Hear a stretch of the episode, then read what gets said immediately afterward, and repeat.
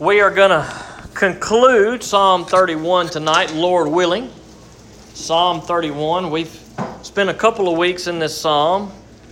Tonight we will pick up where we left off last week in verse 14. Psalm 31, verse 14 is where we will start tonight.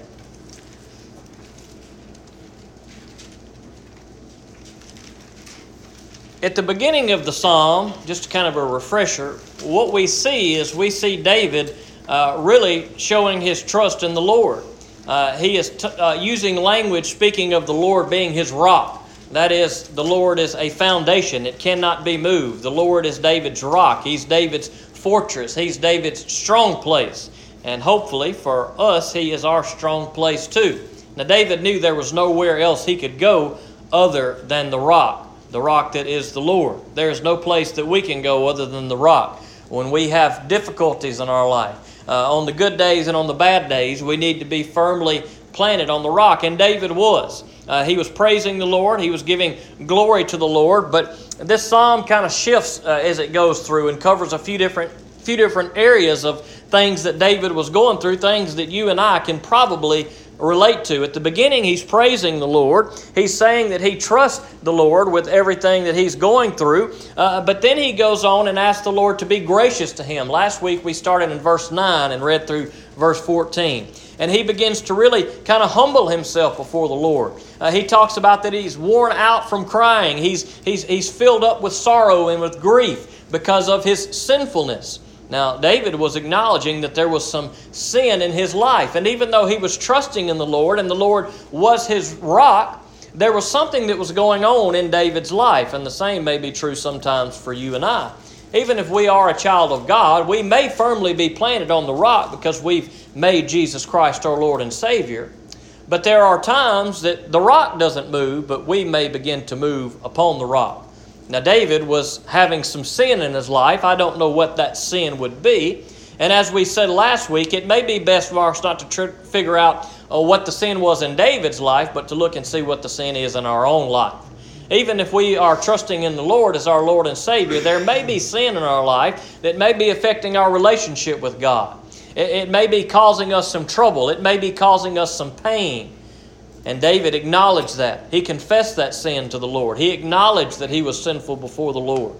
Not only was his sin part of his problems and his struggles, but also he was in distress because of people who were coming against him. People that he was seeing on the street that were running from him, that were uh, his adversaries, that were his neighbors, people that didn't want to have anything to do with him, people that were gossiping about him.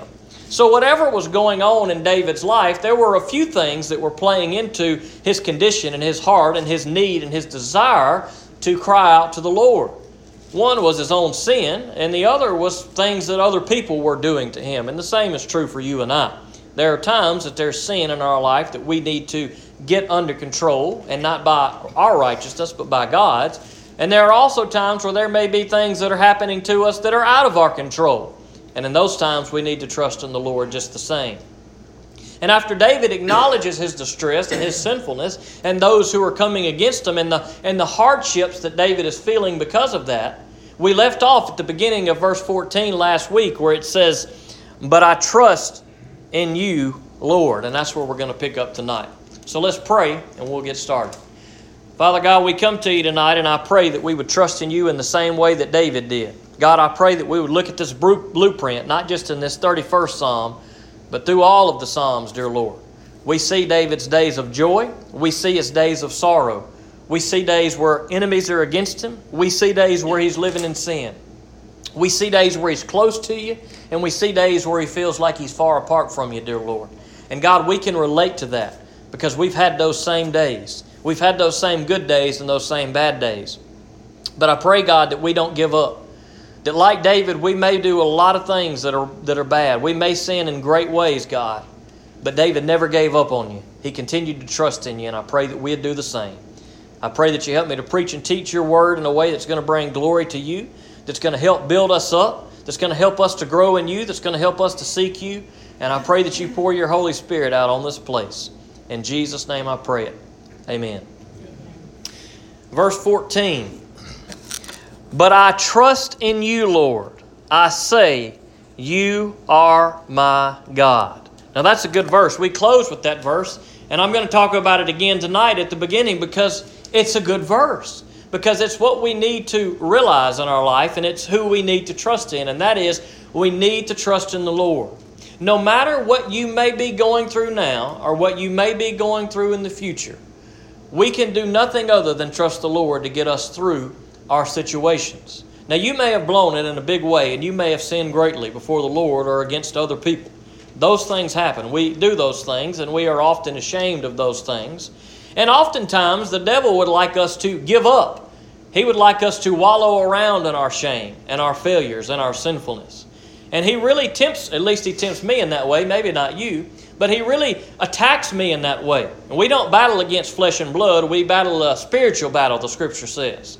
Now, I've experienced that in my life, and perhaps some of you have experienced that too, where the enemy's, uh, he, he wants to attack us. But here's the good news he can't bring an accusation against us if we're in Christ Jesus. He can no longer accuse us because he can't accuse us based on what we do because we are covered by the blood of Christ. So we are not judged based on what we have done, but we are judged before God based on what Jesus Christ has done. And so when the devil comes at us, we go to Jesus Christ. When the devil attacks us in our weakness, we go to Jesus and his strength and his victory.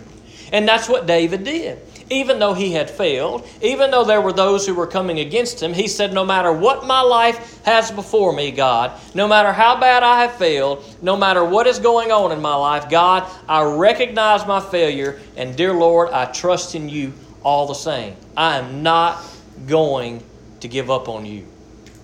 And that's something that maybe you need to hear. That's something that I need to hear sometimes. Because sometimes I just feel like giving up with this or giving up with that. And that's what the enemy would like us to do. He would like us to give in and to give up. But David shows us the blueprint, he shows us the example. David knows what it was like to be in distress. We know what it's like to be in stress, but David said, I will trust in you, Lord. Verse 15 The course of my life is in your power. Deliver me from the power of my enemies and from my persecutors. David knew who was in control of his life. He knew that his life was in the Lord's time, was in the Lord's hands. He knew that his life would happen when it needed to happen, the way it needed to happen. We talked about that last week that, that God allows us to go through things. He allows us to make boneheaded decisions. He allows us to make mistakes. He allows us to fail. He allows us to go through hard times that may come upon us, but God's desire in those times is to refine us like gold. We see that in the scripture. We see that illustration. And when gold and silver is refined, the heat is turned up. And sometimes God turns the heat up in our lives. He had turned it up in David's life. Now we know of one great sin, at least in David's life. That was his adultery with Bathsheba. And God turned the heat up on him. David felt that heat. Uh, some of you may have felt that heat over things that you have done before. Lord knows I have felt it. And that's a, that's a bad time in a way. In a way, it's the, it's the most horrible time when you feel the heat of the Lord and you feel God's word convicting you and really cutting you to the core. It, it cuts you like a double edged soul. It's able to cut through the bone and the marrow. It cuts all the way into our heart and all the way into our soul. And that's the worst feeling in the world. But then when we seek the Lord and His Word, it's the best feeling in the world because we know that God is trying to get those impurities out, out of us. He's trying to get that sin out of us. He's trying to reveal to us things that maybe we have failed to see. And that's what he had done for David. David was going through these situations, and David said, But I know that everything I go through is part of your plan. It's part of your timing. I know that I'm in your will, and I know, God, that what you are working in my life, you desire for good to come out of that. And David was wise enough to humble himself before the Lord and allow the Lord to work in his life. Now, we need to do the same. We need to be wise enough to humble ourselves before the Lord and not be too proud and not allow the devil to cause us to give in and give up, but to say what David said Lord, I trust in you and I know what you're doing is going to be for your will. I know that what I'm going through can make me stronger, God, if I trust in you and your strength. Verse 16. Show your favor to your servant. Show me, excuse me, save me by your faithful love. Here's something we've seen and talked about already in this psalm, and we've talked about it in the other ones. Uh, he says, Save me, the idea of needing to be saved. That's a theme that we see David mention a few times in the Psalms, and that's something that's true for you and I because there are times that we need to be saved. Now, we all need to be saved from our sinfulness and ask for forgiveness for our sins. We all need to be saved and our soul to be saved for eternity. But even as Christians, if you are a Christian, there are times in your walk with Christ that you may need to be saved from a situation that you are in. Perhaps it's something that someone is coming against you or just some hard life circumstance that you need God to bring you through. Perhaps it's a sin that you are caught up in and you need to repent of that sin. And David says, Look, Lord, save me. And as David said at the beginning of the psalm and in other psalms we've looked at, does David say, Save me because I'm so good? Does David say, Save me because I'm worthy? Does David say, Save me because I'm a man after your own heart? Nope, David doesn't say that. David said, Save me because of your faithful love. Now that's good stuff right there. It is such a bummer when we sin against the Lord. It's such a bummer when things are going on in our life and we're in the midst of distress. But boy, when we really realize that God is in control and we humble ourselves before Him, what a glorious feeling that is. When we realize, God, there is nothing I can do, but it's all in what Jesus Christ has done. That is a wonderful and marvelous thing. David got that, and we need to get that too. Verse 17 Lord, do not let me be disgraced when I call on you. Let the wicked be disgraced. Let them be silent in Sheol. Let lying lips be quieted. They speak arrogantly against the righteous with pride and contempt. Now, David is speaking of some of his enemies here that are coming against him. There are those uh, that are doing wrong, that are living, living evil. Now, David is saying, Look, Lord, let them get what they deserve. God, I pray that you would watch over me, that you would hear my prayers, that you would not let me be disgraced, but God, that you would judge them in the way that they need to be judged. God, you know what's fair, you know what's right, you know the righteous from the wicked, and God, don't let me be disgraced with them. Now, I don't think in any way David was implying that he was that he was perfect. I don't think David was trying to make the case uh, that he was better than these people on his own merit. But David was saying, "Look, Lord, I am calling out to you." Now, there were plenty of evil people that we see in the Old Testament in David's time that weren't calling out to the Lord. And David says, Lord, do not let me be disgraced. I'm calling to you because I know that you are the one and only God. I know that you are in control. I know that you are all powerful. God, do not let me be disgraced. Now, that's good news. You know why? Because God will not let those who are His be disgraced. Isn't that good stuff? Now, there are times in this world that it may look like that the enemy is winning. There are times in this world where Christians are being beaten, where they're being mocked, where they're being beheaded. And to the world's eyes, it looks as though Christians are losing. But guess what? Blessed are those who are persecuted for Jesus Christ's name's sake. Boy, that's good stuff. Christians are not losing. Christians are never going to lose. Christians are never going to be disgraced. Because the best that this world has to offer uh, to take away from us, it can take away our life, but it can never take away our soul. It can never take away our salvation because that belongs to Jesus Christ. Because we are His, because He has paid the price. And when we come to Him and make Him our Lord and Savior, He pays our price on our behalf. He redeems us, and we are His, and we are sealed with the Holy Spirit. It may look like the enemy is winning. It may look like the Christians lose the battle, but Christians will never lose the battle because Jesus Christ has already won it. David knew that. He's saying, Lord, don't let me be disgraced. David knew that he would not be disgraced if he trusted in the Lord. How great is your goodness that you have stored up for those who fear you and accomplished in the sight of everyone for those who take refuge in you. Now, David was talking about the enemies getting the, the, the punishment that they deserve, but also on the flip side saying, look, but how good is it going to be for those who experience your goodness? It'll be bad for those who experience God's wrath, but it'll be marvelous and a blessing for those who experience God's goodness. Verse 20 You hide them in the protection of your presence. You conceal them in a shelter from the schemes of men, from quarrelsome tongues. May the Lord be praised, for he has wonderfully shown his faithful love to me in the city under siege. In my alarm, I said, I am cut off from your sight. But you heard the sound of my pleading when I cried to you for help.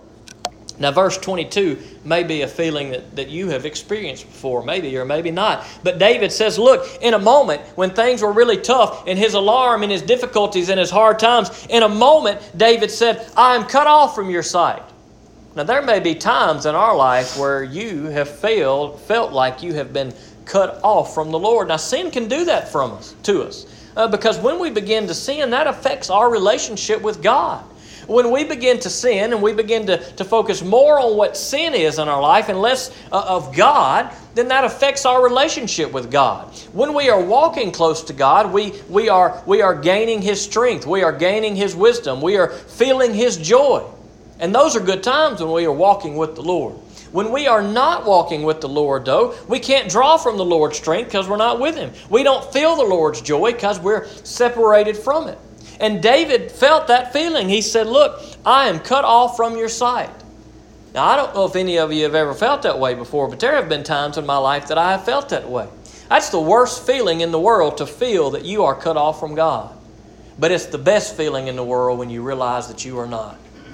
And you realize when you're not, when you humble yourself before the Lord. When you go to Him brokenhearted and say, God, I am at the bottom of the barrel. God, I have allowed sin to consume me. I have allowed this to happen. I have allowed that to happen. I have allowed things of the world to pull me away from you. And God, I feel horrible. I feel worthless. I feel ashamed. I don't feel that my prayers are going through the ceiling anymore. God, I am worthless. I am wretched. I am a sinner. I don't know what to do. God, save me. That's exactly what David did. And you know what God did? He saved him. He brought joy into his life. And even though David felt that for a moment, what a joy it is when we realize God is there for us if we reach out to Him, if we call out to Him. David says, I am cut off from your sight.